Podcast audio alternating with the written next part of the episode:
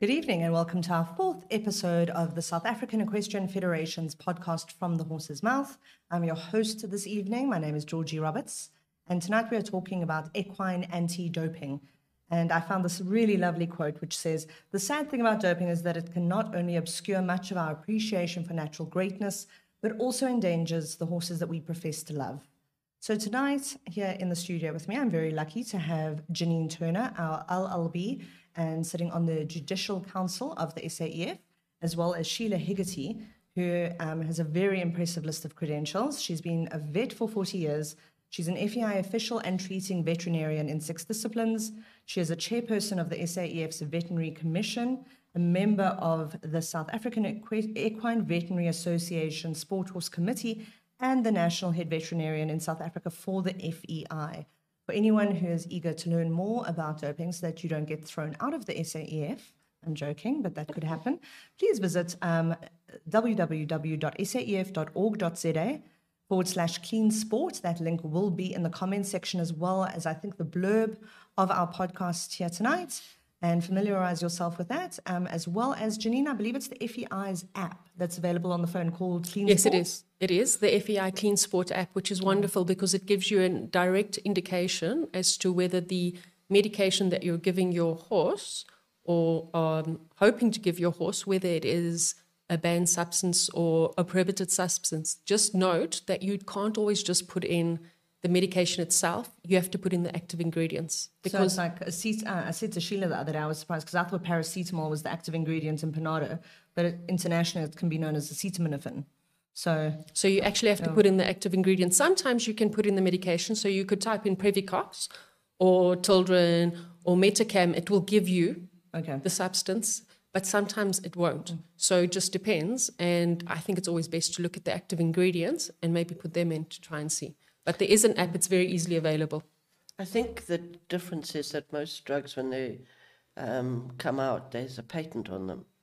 And so it's That's the brand name. It's a brand name. Okay. But then after the period, which I think is something like 10 years, then any company okay. can make that chemical substance. So then there's a whole lot of um, different brand names. So it would be um, the generics basically yes, that become available. Yes. Okay, okay. It's like it's like meloxicam and now it's this PetCam, now this vet cam. Okay.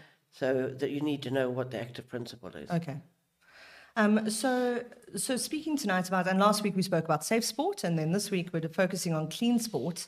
What are the latest changes to the equine anti-doping legislation within the SAEF? I know there's been a lot of, I don't want to say panic on the streets or in the stables rather, but people discussing that now there's random drug testing happening around every corner, which shouldn't concern anyone. I just want to say. No, it shouldn't, and hopefully it doesn't. I don't think there have been any changes, Georgie. The veterinary regulations have been in place for a while. And in terms of the veterinary regulations, we would always refer or defer to the FEI, equine anti doping regulations. I think what's changed, and not necessarily changed, but the SAF has very much said we are now focusing on doing sampling and testing at various shows. So various shows have been identified. Um, Sheelagh is very involved with deciding which shows, uh, as well with the SAF, and and the SAF has put aside a budget in order to do that. And Sheelagh, is this across disciplines? It's across all disciplines, so it's not okay. just the FEI disciplines. Okay. It would uh, be mounted games, it would be saddle seat, it would be tent pegging, polo, okay. polo cross.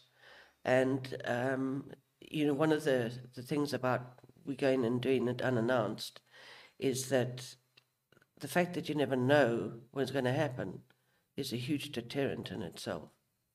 And the idea is that any of these disciplines that have signed on to the SAF have agreed to the code of conduct and the welfare of the horse conduct. Correct. Okay.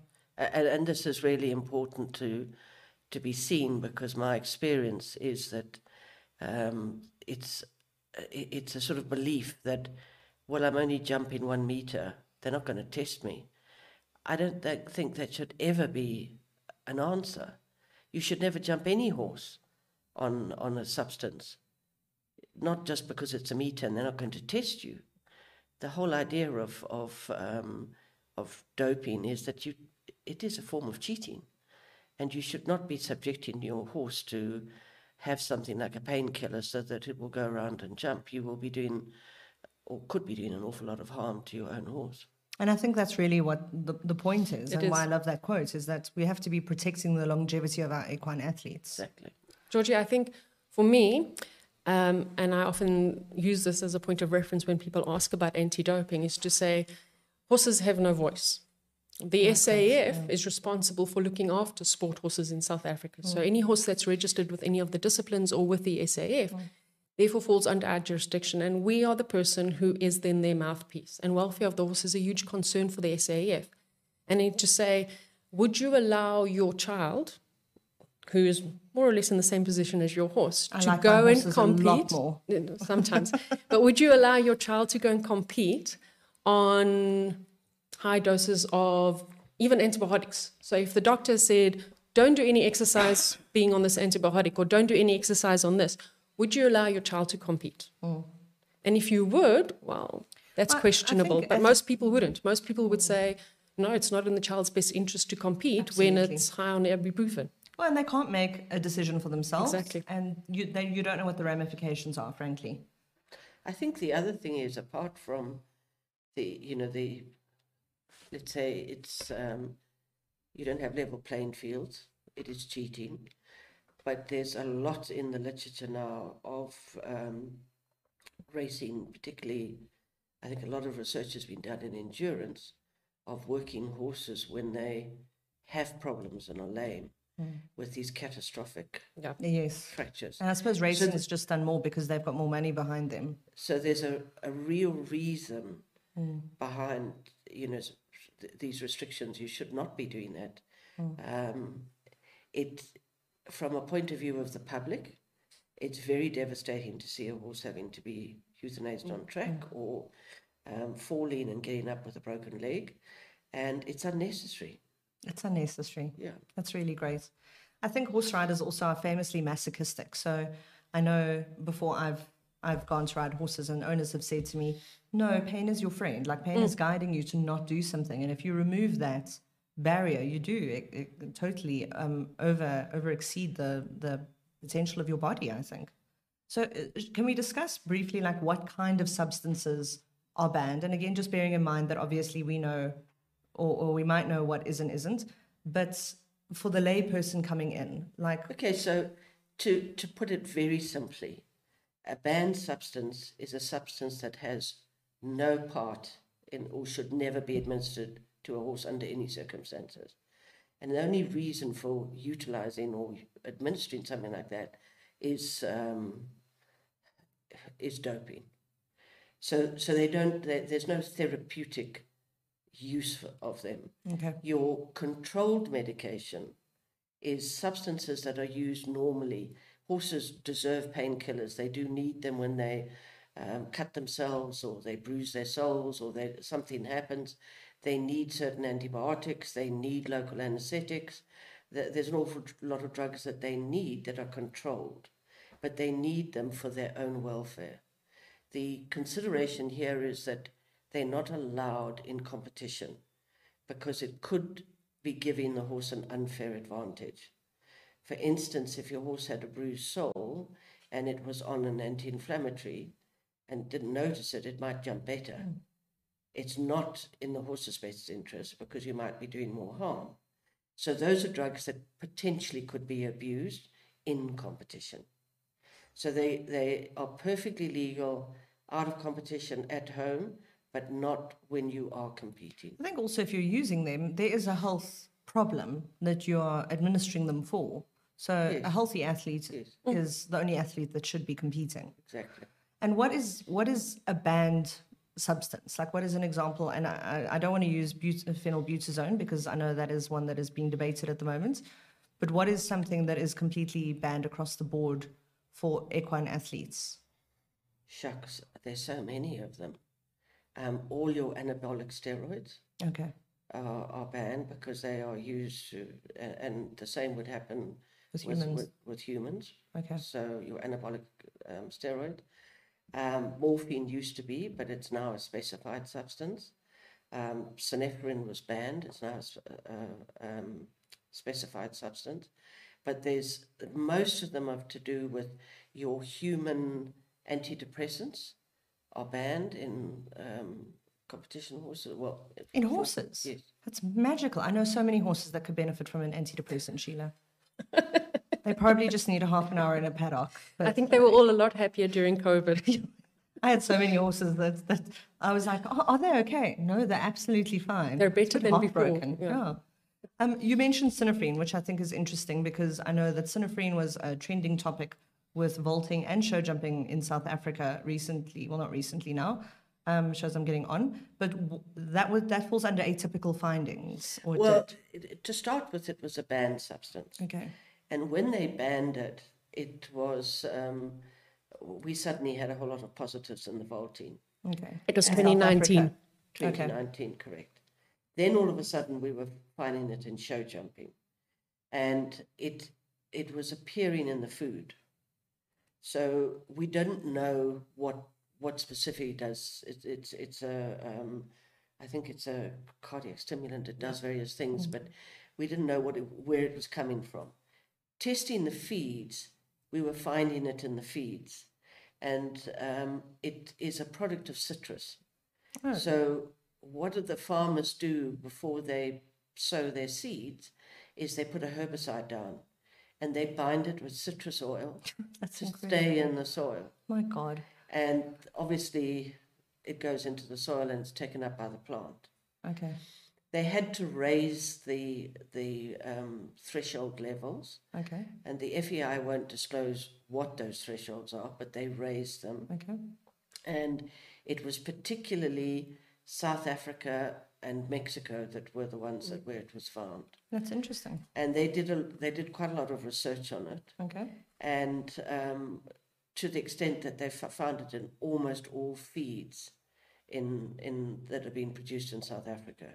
And were other disciplines not affected, or were we not testing as stringently? I suppose. In 2019, um, I don't think we had any I don't think we had a CDI. We had one more endurance. So there was another Ye- positive yes, in endurance. Yeah. endurance. So endurance, show jumping, and vaulting. Yes. So, so that fell under at the time an atypical No. No, no, It, okay. it fell under banned, banned substance. substance. And Um, were they able to? I mean, I, I mean that was quite an intensive process from what I recall about them petitioning to have that. Overturned. It did, it and but they can only change this this list format once a year, and there's a list group that decides on it. Okay. But with all the positives that had been had, um, that we had, and all the tests, uh, all our athletes were able to prove no fault and no negligence. And if you can prove that, the suspensions were lifted. But with a banned substance, a horse automatically gets a three month suspension. But they lifted it once they were able to prove that there was no negligence and no fault on their side.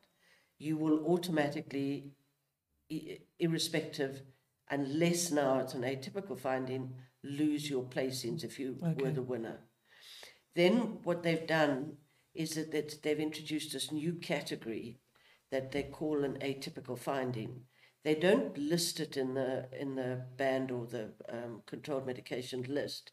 It might be a specified substance, but when they find something that they suddenly find in a whole lot of, like we've had this Zilpaterol, Yeah. which has suddenly come up as a as a positive, they will list it as an atypical finding and go back to the um, person responsible and say this is an abnormal finding. It's not a normal thing that you would be giving your horse, and then try and find out where how it came in. If that owner was able to go and test the feed and discover, for instance, Zilpaterol contaminated a truck that was, I think, for pig feed. I can't. I mean, there are really so many variables in the know. stupid sport that we love, and now you like Just to add to you're all just of that. unlucky enough to Yeah. get it. Okay. And, and then they put a whole load of hay in it. okay.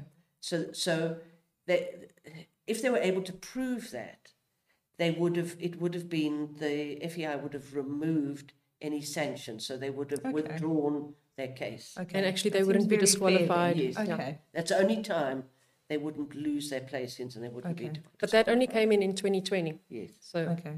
I think it's really interesting No, I think though. it was 2021. So no, it was 2020. It was 2020. It's really in keeping. I mean, it's, it seems to be like with WADA, which I know the FEI is, is aligned to. Um, it's it's very and anyone. I don't know if anyone's watched Icarus.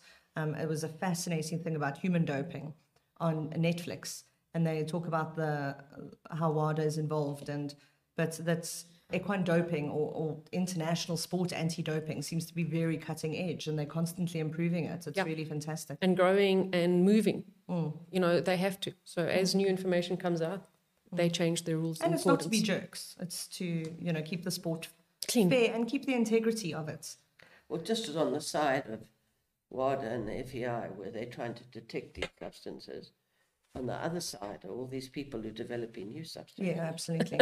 I, I, I read an interesting thing saying that South Africa has some of the best internet banking security because we have so many ingenuous like criminals. Yes, that are find ways to get around Yeah. them. I was thinking It's, but it's also why our tax law is so good yeah, you see. because they keep on having to close all the loopholes that all the very ingenious people find. Um, Sheelagh, what is the when people talk about the half life of a drug and the full withdrawal period from the drug? What does that mean? So, um, half life is usually used to talk about when you're administering something. And if you want to get a therapeutic level uh, in, in, a, in an animal or in a human being, if its half life happens to be six hours, you and you and your therapeutic level sits at a certain point. After six hours, there's only half the drug left. Okay. And that threshold may be at that level. And what it indicates is you need to medicate again to push it above that level to maintain the level of that substance in the blood. The efficiency as well of the drug. Okay. So you don't want to be administering it every 12 hours when after, um, you know, six hours it's only at half the level. Um, six hours later there's nothing left. You want to maintain that blood level. Okay. So it's not it's not used so much in terms Doping. of of doping. Uh, in in terms of doping, the withdrawal period is, and we're really talking about um, administration of of uh, normal therapeutic substances, Controlled medication. Yeah. controlled Yes. medication. So, for example, a colic horse. I've got a colic horse, and I call you to come out, yes, and we'll discuss brief, la- later on who the what the, who the onus is on to make sure that the horse is given the right or legal medication. But I would need to tell you before you treated it, so that I could make sure there was it was fully withdrawn by the time I go to compete at a show. yes. Okay. So I come out to your house today, and you your horse has got colic, and you don't say anything to me, and I don't know that you're competing. I will treat the horse with the horse's best interests in mind. If you say to me, "I'm competing on Sunday," then the one drug I should try and steer clear of would be Finadyne, because Finadyne has a withdrawal period of six days. Okay. But I can use other drugs that have a withdrawal period of 48 hours or 72 hours. And there's enough time that you could compete on Sunday if I used those. I think still also to the point of the welfare of the horse is assuming as anyone who's had maybe a hangover or a tummy bug can attest to, you maybe your your horse is maybe not going to want to be competing on mm. Sunday anyway. But that's aside. That's not from the discussion That's not today. the discussion. I'm just saying. No, I, I, I say think yeah. Sunday, if it's very high level, I agree. But mm. I mean, the worst is when it's it's um, it's 24 hours later. Mm. I don't think your horse should be competing at top level.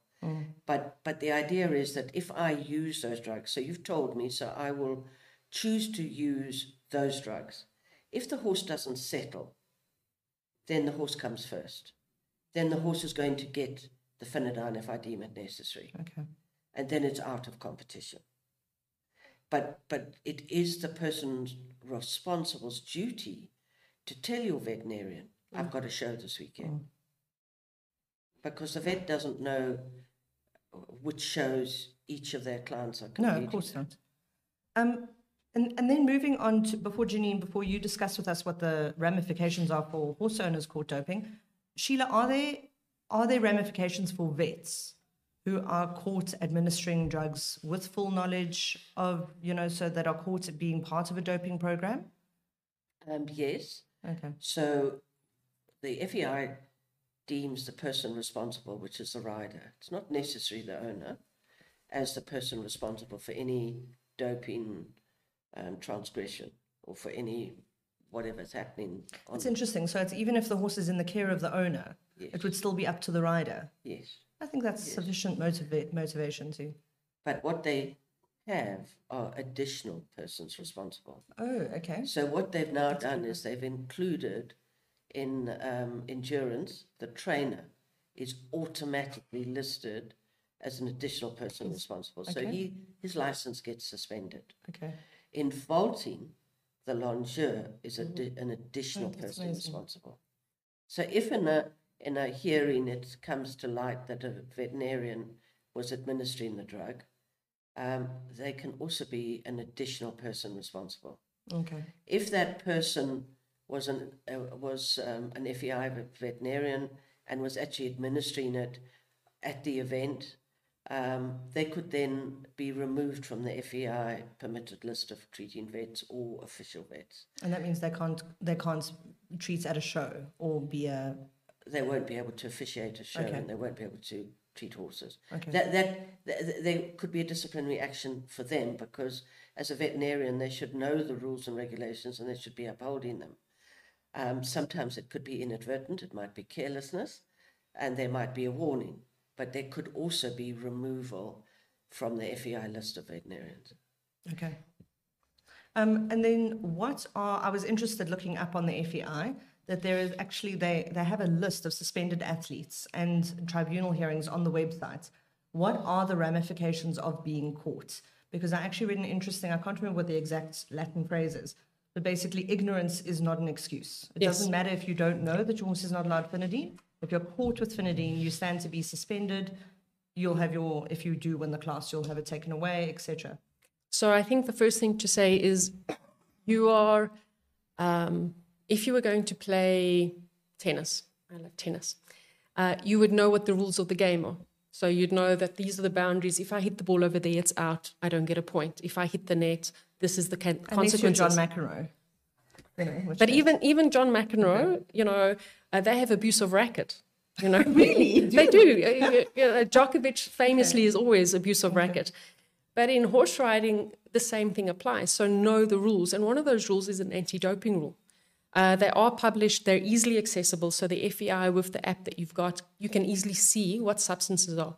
And the FEI, as understanding as they are, and the SAF would follow the same route, is to say, I understand that you might not have given your horse the medication, but you remain responsible for your horse. And whatever substance has been given to your horse, you remain responsible. So whether it was cross contamination at the yard and some mistake your horse got some kind of medication because the grooms were negligent in, in dossing out the medicine, the FEI says, SEF says, we're very sorry, but you're still responsible. So as a owner, you need to, and as a responsible person, so either as the owner or as the person who rides the horse, you need to make sure that where there is in a yard where your horse is not the only horse and there are other horses, you need to make sure that whatever process is followed with regards to medication, that it's done in a way that is not negligent. And negligent is, you know, the groom's dossing out the Previcox tablet and you crush it up and you put it in the horses and then they mix it with their hands and they go to the next horse's food and they mix with those same hands your horse's feed. So now there could possibly be contamination. There's no ways of telling which amounts. I mean, Sheelagh would know better than I do. Came over, or But either way mm. is to make sure that at the yard where your horse is kept, that the process that they have with following with medication is done really, really carefully. When you give food to the horse, you know, make sure that you look at what substances are in the food. Mm. So I know there were cases on the FEI quite a long time ago where the substance, the prohibited substance, is listed on the food. okay, You know, so Yeah. that's a case of looking at what you're actually feeding your horse to see what's in it that could possibly contain this um, prohibited substance. Um, but the consequences are real. If you are tested positive, um, you could be, you will be disqualified. So disqualification is automatic. From the only the time from the event. So the only time disqualification wouldn't happen is an atypical finding, but that means it's gone through an, AT, uh, an ATF panel that we call that, and they've decided that they are there's no fault and you So had no way. if the rider disputes it. No, no, no, no. So what happens with an ATF? I think if I can explain very briefly. So like Sheelagh explained, there are sub substances that are prohibited. So they're either banned or they're controlled. That could enter the horse's system via contaminated food, Um, so synephrine was one of them. I know caffeine is another one that's a specified substance. Um, and often caffeine is found, I think, is it in molasses or coffee or a it's it's possible for it to actually get into Sheelagh, the I know both of your horses, and I can't imagine ever giving any of them caffeine willingly. I mean, it's just a terrifying thought. I'm just saying. yes. Um, so those specified substances, what would happen then is if your horse tested positive for a specified substance, you would get a notification to say that your horse has tested positive for a specified substance. You need to explain to us how this horse got Zilpaterol or how this horse got caffeine or how it got synephrine. So in the case with the vaulting and the show jumping and that, they all tested their grass. All their grass tested positive for synephrine, so it was quite easy to determine that. Um, that then goes, yeah. I'm just going to say with the Zilpaterol, they we had one, and then suddenly the National Horse Racing Authority had a whole lot, and they put it out and warned everybody that that maybe there was some contamination, and that's where they backtracked and they found how it- truck. the truck and what had happened. Okay. So the it's the FEI or the SAF would initiate that atypical finding, realizing that it is atypical, and they'd send it to the atypical um, f- panel. Panel. And they then would investigate and finally decide this is atypical, so it's it's, uh, it's no fault, no negligence, and um, withdraw the case or proceed with the case. Okay. as the So case may yeah. be. So if if the if the panel finds that it wasn't a typical finding, so an out of the ordinary finding, they would then say, and then there would be no consequences. It's as if the drug test had never happened. Okay. So there's no disqualification, no elimination, none of that happens. If, however, the ATF panel says no, this is actually an uh, an adverse analytical finding, um, it then follows the next step, which happens what is to an adverse so an adverse analytical says, well, it's just a term to say that it's not an ATF, which means now there is an automatic disqualification that happens of the results on that day. prohibited therapeutic substance. It's either, well, a prohibited substance is actually either banned or controlled. So if you look at the FEI's list, they're all prohibited substances. okay. And under that, you would either have a controlled substance or you would have a banned substance. So as Sheelagh was explaining, what the difference is between banned and controlled. So once an Hmm. So if adverse it's banned, the police just come and collect you immediately from your house, right? Well, the consequences for banned is far worse because, like Sheelagh says, that is not meant to be anywhere close to a horse. So the fact that you've given that to the horse um, is a lot more serious than controlled medication, where we know that horses have received maybe um, uh, medication because it was sick and um, they thought that the withdrawal period had happened. So rider could plead guilty and say, "Oh, I forgot." Or, or actually, no, I did do it, but I thought that I was clear because it was 10 days ago or seven days ago. Um, and so that could happen. And so what happens with an adverse analytical is disqualification happens automatically. Um, we follow the FEI's guidelines, and in terms of that, there's something called an administrative process, but it is only applicable to controlled medications, not to banned. Um, and under that process, if that only is applicable if there's only one controlled medication that's been found in the horse's system, if this is the first time offence for you, or it could be that you had an offence but it was previous um, prior to four years. So as long as it's not within the last four years, um, and that the event that you were at where you were found guilty or where the substance was uh, found was not an Olympic event or World Equestrian Games or something. So as long as those things are not there, you then are eligible for an administrative process. And that's almost like an admission of guilt. So you pay the fine, you're disqualified, you pay the cost of the, the test itself, um, and you walk away. And it's also not seen as a multiple um, Offense. offence, which is quite important because obviously your first offence, if it's an administrative process, your name goes on the list, um, your horse's name goes on the list, and it stays there for four years. Sure. But the next time there's an offence within the next four years, it's as if that one isn't a multiple offence. So then it's almost as if this is the first one, but you won't then have access to the administrative process. Okay. So at the end of the day, you shouldn't be measuring. Oh, it's been four years. I can start. Time, time for another one. I can start my anti my, my doping practices again. Um, and that's the, the one process. If you then decide you don't want to follow the administrative process, one of the other options that you have, actually I should have mentioned it before, is you can ask for a B sample analysis. So in South Africa, if it was an FEI event, it goes automatically to the FEI lab in the UK, and they do the testing. And the testing costs roughly, which um, the FEI pays the cost of that until it's positive. Once it's positive, Then then it's you then it's your cost to pay, with, with interest. and that can cost, I think, with the exchange rate, anything from thirty-five to forty thousand rand. Wow. Okay, so Okay. in South Africa, we only have the one lab. And it's because it has to be so controlled. I'm sure there's a chain of evidence. There's Yeah. okay. In South Africa, we only have the one lab. It's the National Horse Racing, uh, Horse Racing Authority. Um, if you, on a South African event, then say, well, I want my B sample tested, it can either get tested again by the National Horse Racing Authority, or you may decide to then send it to the UK, which means then you're going to be paying 40,000 Rand to get it to the UK to have it tested. If that comes back as positive also, you will still have the administrative process available to you if it was made available the first time around. Alternatively, you can say, no, I'm going to take my chance, tata my chance, and refer it to the Judicial Commission for a hearing. And that's the SAEF Judicial Yeah. Commission. Or, or if it was an FEI event, then it would go to the FEI tribunal. Okay. And just to be clear, these processes are available to everyone on the SAEF. Yes. It's it's readily available information. One one thing that I want to point out, and I constantly get telephone calls about. Uh, they send me a list of products, or they send me a list of photographs, and they and even list pages of products. Um, it's been declared safe by the FEI. What I do want to say is the FEI will never say that a um, a food additive or uh, some homeopathic medicine that you're using, they will never declare it as safe. Okay. They, they don't. And they warn, there's a whole website where the FEI warn you about contaminations in what we call these nutraceuticals. And if you take the trouble to go and read the, the tribunal hearings, a large percentage of those On nutraceuticals. So are it's like vitamin- contamination in Okay. nutraceuticals. Yeah. So it's a it's a it's a genuine concern because the process of producing them isn't so strict as in the pharmaceutical Exactly. industry. Oh.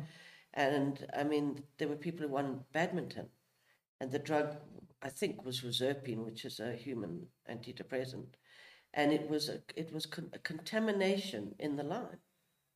That's horrifying too. But but they warn you about it, and again, people constantly phone me up and say it's got this and it's got that, and one of the problems is that they tell you a name, and on the FEI website it says or its metabolites, so you need to know what some of these plants actually metabolize to. Because I know Devil's Claw is the one natural thing that is is banned. Actually, am I giving I you think- great more I think, I think it's, uh, uh, you know, I think it is, but not. on- No, so I just think it's interesting, and I think what you're, you're noting that people do need to be aware of is a lot of things masquerade under the natural label for humans as well, and um, and and people think that it can't possibly do any harm, but Well, FEI Safe is a big seller. Yeah. So don't trust when you see something and it says has been approved by the FEI as safe. They don't. Mm. They don't do that. I So think I think what you also both spoke to earlier on is the very real ramifications and holding one person responsible. And for someone who's a rider and doesn't own any horses, um, it's so easy to say, oh, I, you know, like I don't know. This all my horses are stabled at different yards. They all have different grooms. I don't know what goes into the horse, and it's just making people be more accountable and invested and involved. And again, speaking to the overarching theme of the FEI, which I think is horsemanship actually, and you know, being invested and responsible in the day-to-day care. And knowing the rules of the game. Absolutely, and being, um, you know, there's there's that lovely thing. um, I'm trying to think who it was. It was one of the classical trainers, and someone said, "But it's not my fault. My horse is doing this." And he says, well, "Whose fault is it?"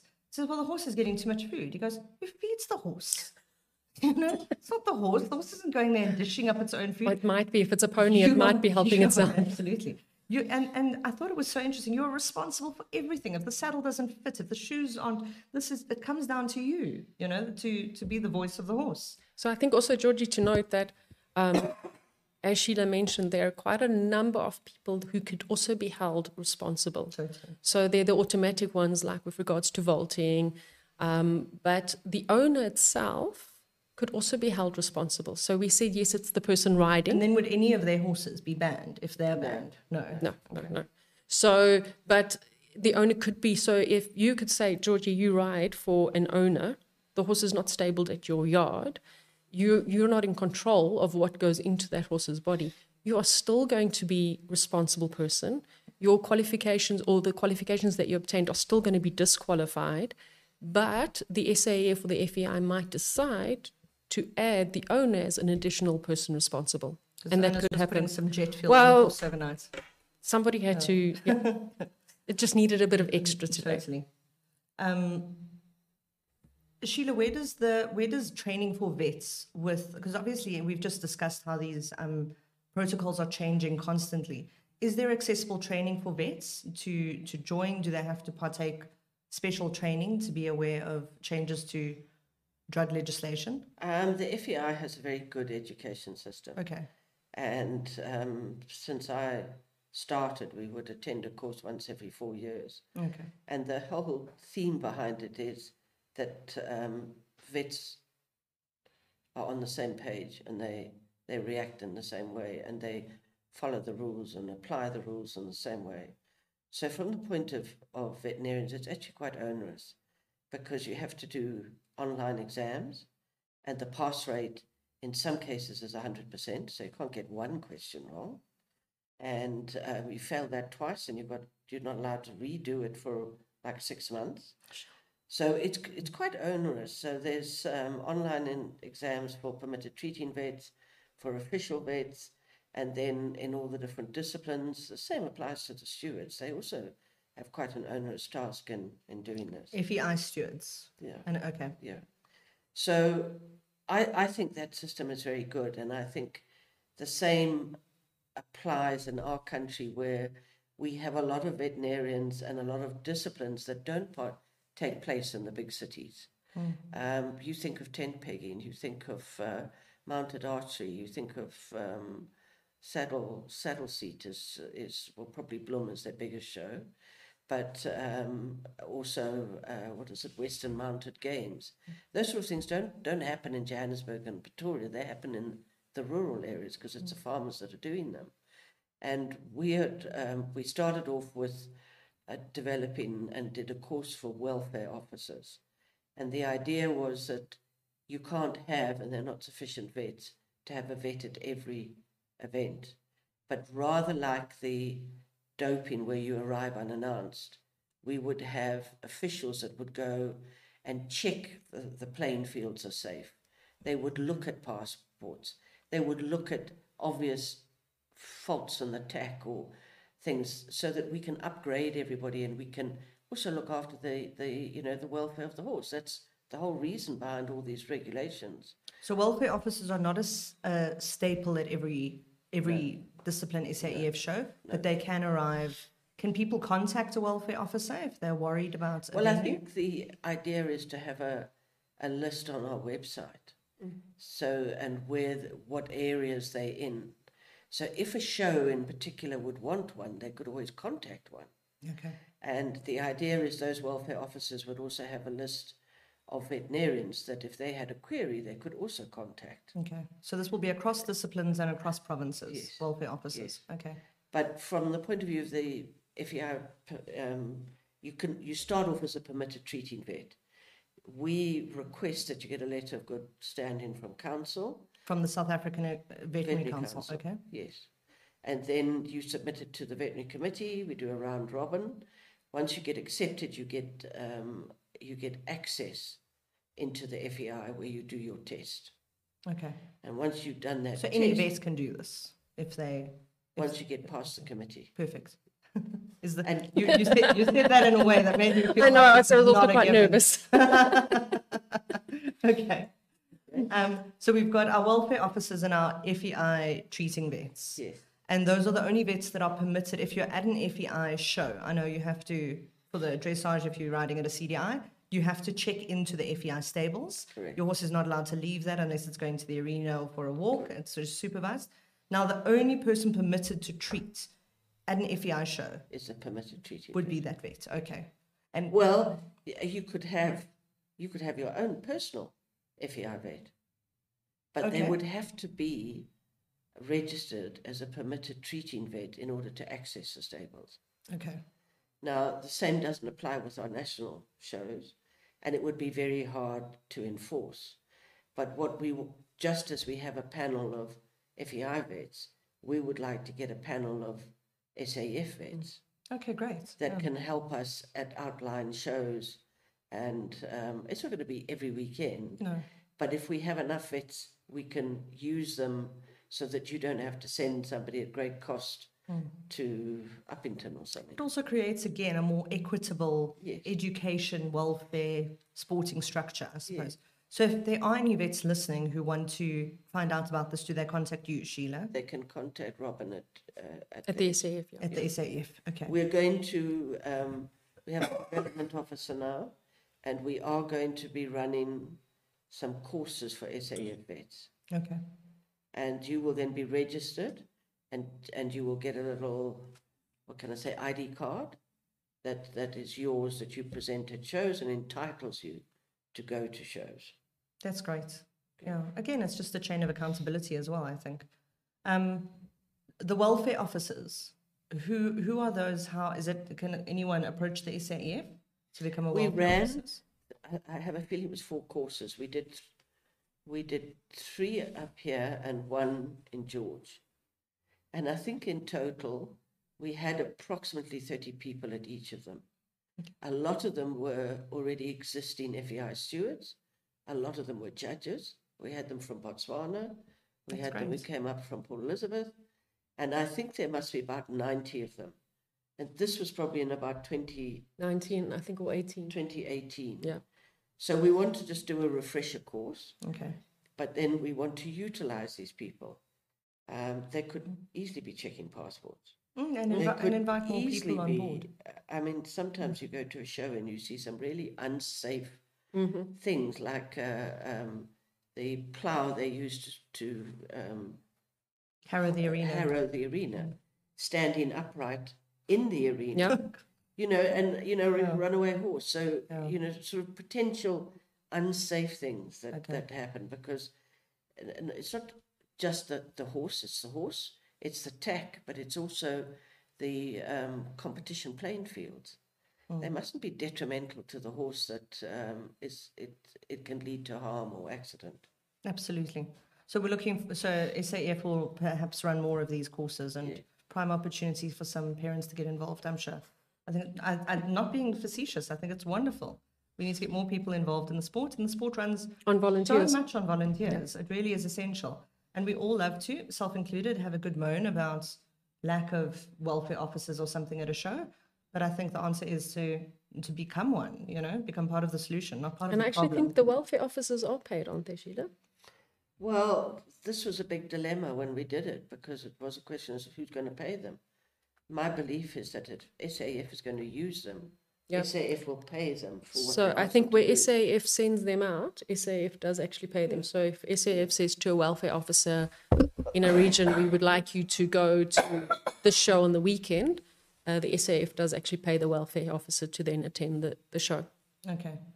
We're winding down towards our last couple of questions. So I would just like to invite anyone who is listening, and I can see we've got some listeners. If they want to pop a question into the chats, please do so while we have Sheelagh here and not attending a colic or several other things at one time. Sheelagh, also, we were discussing, is a marvelous maker of marmalade and chutney. She's going to be very upset with me for mentioning that. Um, Can I bring my stall next time? yeah, exactly. Fearless, like, like absolutely shameless panting. Um, what treatments are allowed at shows? We, ta- we were just, just discussing that FEI vets can come, but obviously sometimes people do call a vet to come to the Um, for whatever. So, like even at a normal national show, um, what are you allowed to call a vet to come there to treat? Sorry, we we whipped Sheelagh out I've of. a, A frog in her throat. Oh, It's quite suitable for a vet. absolutely. you can treat horses with. Um, there's a, a, um, a list of things that you don't actually have to declare. So horses that are on ulcer medication, like a is allowed at shows. Um, you can use the homeopathic Traumeel Zeel um, at shows. Quite a lot of antibiotics are allowed at shows.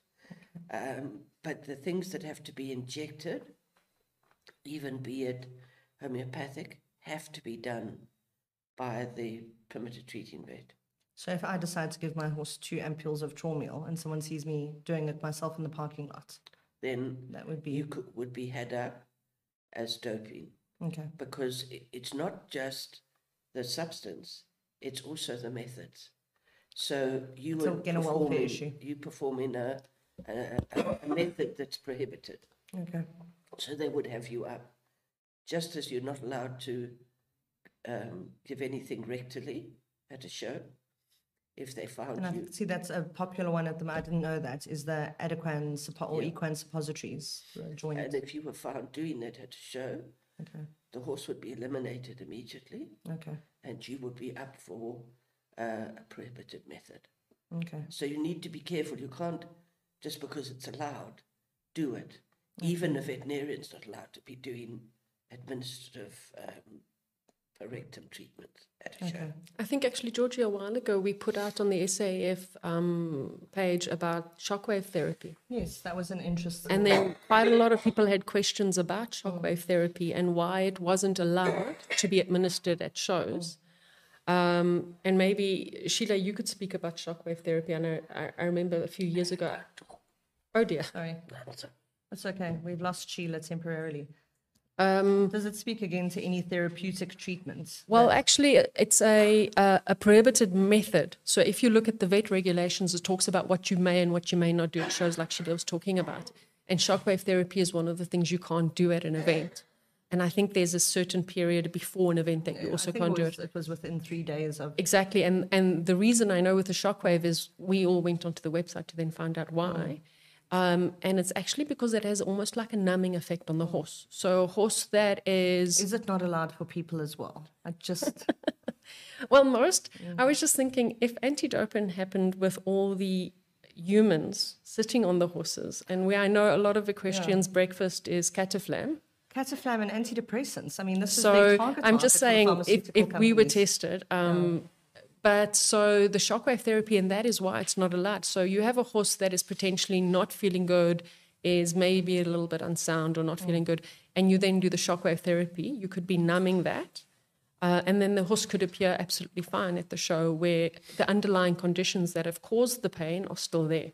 Okay. Um, so I think that's just one of the things Sheelagh was just saying about the shockwave therapy and why it wasn't, why it's not allowed at shows or I think it's two or three days of- before. But I- five days Is it five days? Yeah, and and we were just discussing the reasons because, because it's it is, it does mask pain. yeah, and that's I see lots of things like Bemer blankets out at shows. And are there any of those things that horse owners, riders need to be aware of?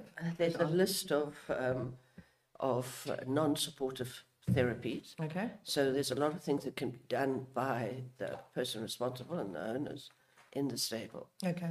Then there's a list of supportive therapy, which have to be done by the permitted equine therapist. Oh, okay. Like So, so they there are certain things that they can do. You can do acupuncture, but it has to be done by a permitted treating vet. okay.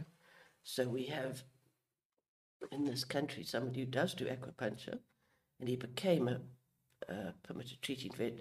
Otherwise, he had to have me watching him do it. Oh, okay. All right. But it has it it's um, so there's a list. I can't remember Oh, no, each and fine. every one of them. But it is readily available for everyone. And yes. So I was going to say it's on. If you look at the veterinary regulations, which are on the SAF website, and you look specifically in chapter five, which deals with veterinary medications, and it talks about equine prohibited substances list, treatments before and during an SAF event, emergency treatments, controlled medication forms, uh, treatment with non-oral medication and therapies, uh, prohibited treatments. So the use of banned substances is always strictly prohibited. And then it talks about in chapter six supportive therapies. So these are the therapies that Sheelagh was talking about, and it gives you a very clear list of what is allowed and what's not allowed, and who has to do it, and who can who can do it at a show, who can't do it at a show. And I think again, as a responsible owner or rider, you need to be aware of this so that you don't pitch up at a show with your shockwave gun, mm. you know, hitting your horse's bum.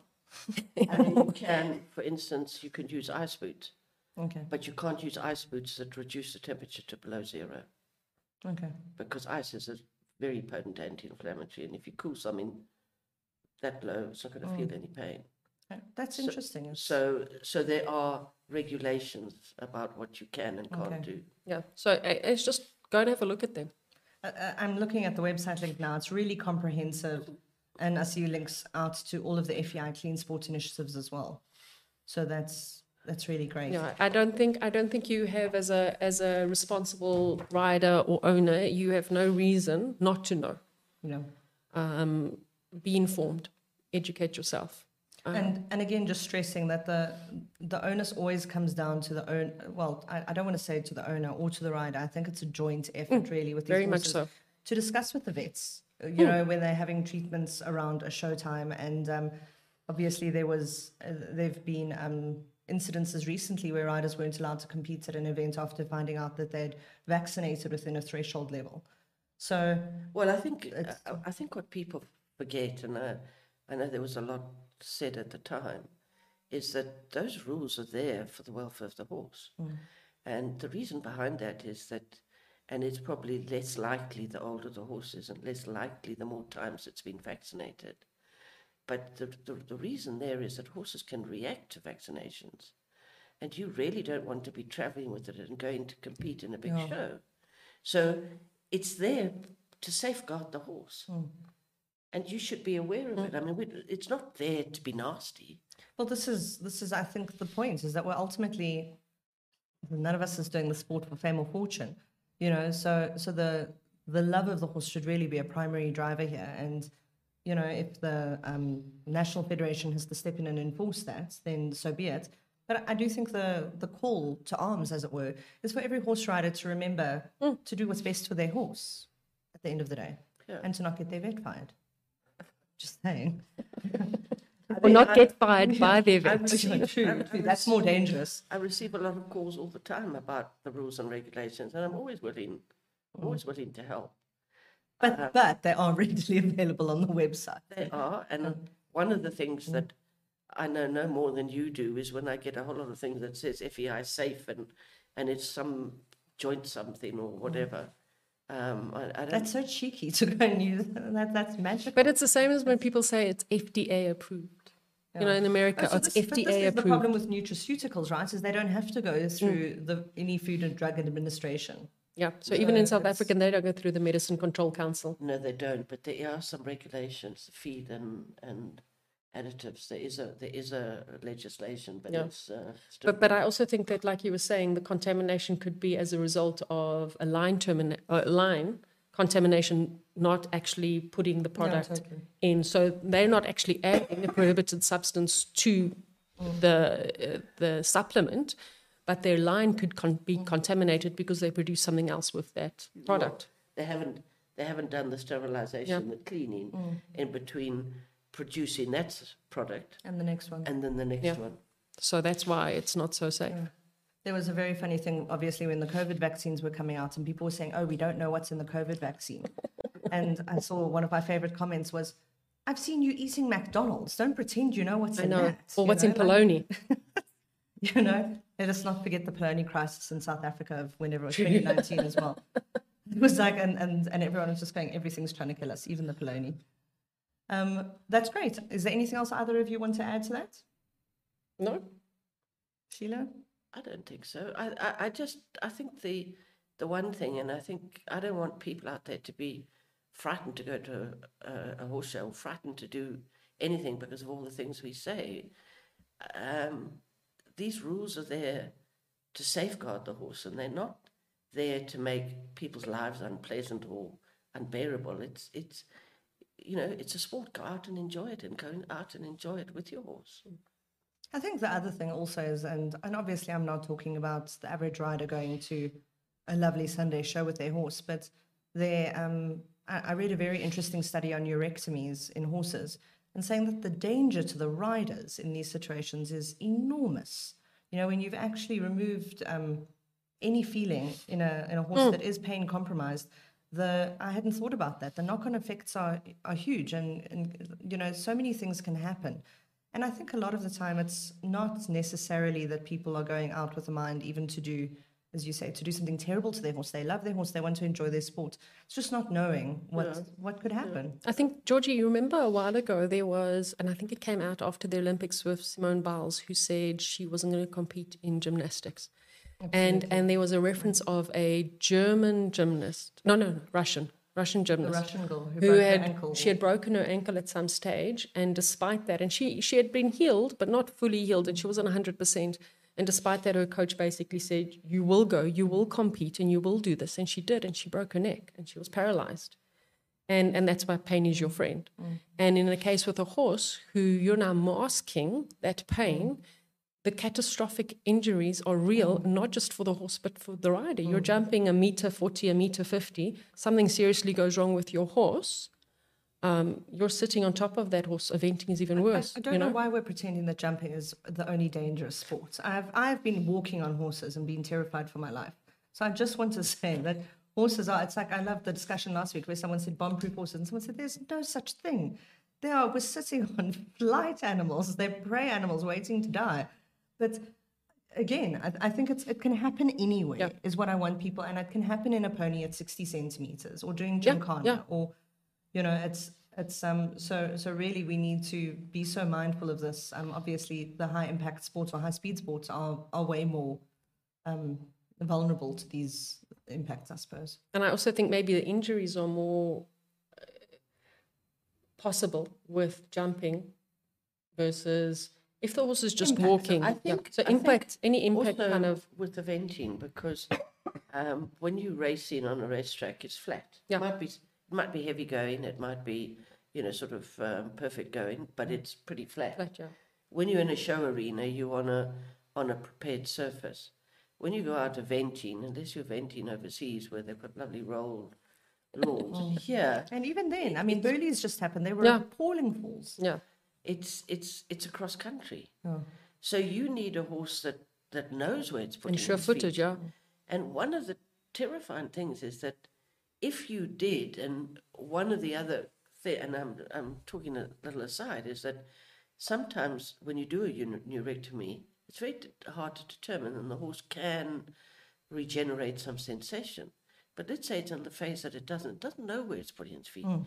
You could promote a rotational fall in the country, and when that horse does that, it could kill the rider. Yeah. And so, uh, you know, that, that yeah. reason behind it is really to protect the, the um, you know, the rider and the sport. And again, I just I just really loved what what you touched on in the very beginning that it, when it's not here to be a big stick, it's here to promote safety and integrity of of the sport, the the equine athletes and the human athletes.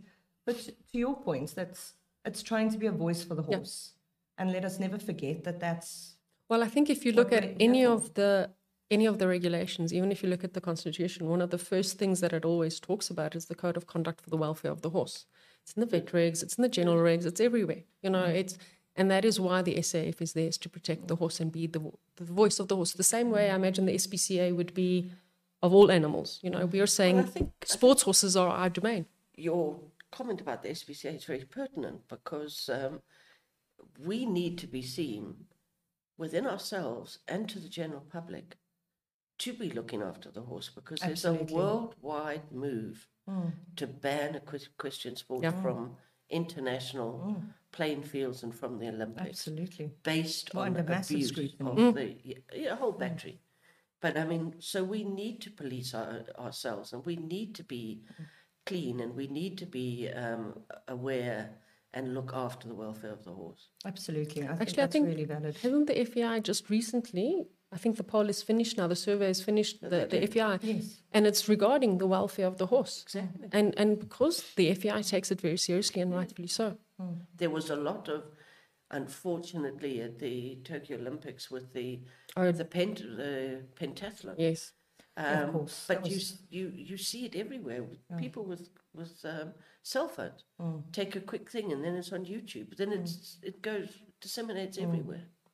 No, I think that's that's really valuable, and I do think actually videoing thing that's that we should get Emma Sadleir in here to discuss on social media and you know uh, just being people being aware of it. Actually, it's a really good topic to discuss. Yeah. Also, if you're not doing anything bad, you don't need to worry about who takes out a video. But you know, Yeah, but the eye, public eye is always, and actually, I think even in general in South Africa now with live um, feeds, you know, when we get to watch, um, so we had COVID and we couldn't watch, and then all of a sudden we've had uh, them doing live feeds, and you can watch live streaming horse riding everywhere in the world, but even in South Africa, and so there's always a camera on you, mm. you know, just I so think yeah, pentathlon, the ho- the the equestrian phase has been removed from It has been, yeah. now. Thanks It has to, been. Thanks to the German I th- I'm not. I'm not too sure whether it isn't still in the 2024, but it's out of 2028. Okay, that's it. Yeah, that's interesting. It's going to be so, inv- and and rightfully so. It's going to be so. it was so horrific But I to think- watch. I think the reminder, and I think it was a lot of it was taken incorrectly, is that the, the pentathlon, pentathlon athletes are not equestrians. Mm, no, sportsmen. no. It's. They don't ride as a, you know, mm. it's just one of the I do think that became very apparent very quickly in that arena, mm. Sheelagh. Yeah. But um, but yes, it was also a very nice thing to watch with all my ho- all my non-horsey friends who say, "You just sit there." No, you don't. I watch a German woman weeping at the Olympics. Uh, tell her, go phone her, tell her she just sits there. Glorious. Thank you both so much for joining us here tonight. Thank you for having us, Georgie. It's always Thank always exciting. Thank you, Sheelagh. So anybody who's looking for more information, please follow the link. Um, it's there in our comments. It will be in the body of the um, chat when we post this to our YouTube feed. Um, that is on the SAEF website. If you look under Clean Sport, there are numerous links there to assist you, to educate you. Remember that the onus is on you to be educated. The education is provided. But if you do have any questions, I think our resident vet, please don't phone Sheelagh. She will blame me. Don't do it unless you're going to buy her marmalade and her chutney. That's all you're allowed to do. But the SAEF is here for the riders. It's here to help everyone in the sport, notably the horses. So if you do have any questions, please feel free to pop them a line if you can't find the answers that you're looking for. Otherwise, have a good evening, stay safe, stay clean, and please tune in next week, Wednesday, for our next podcast.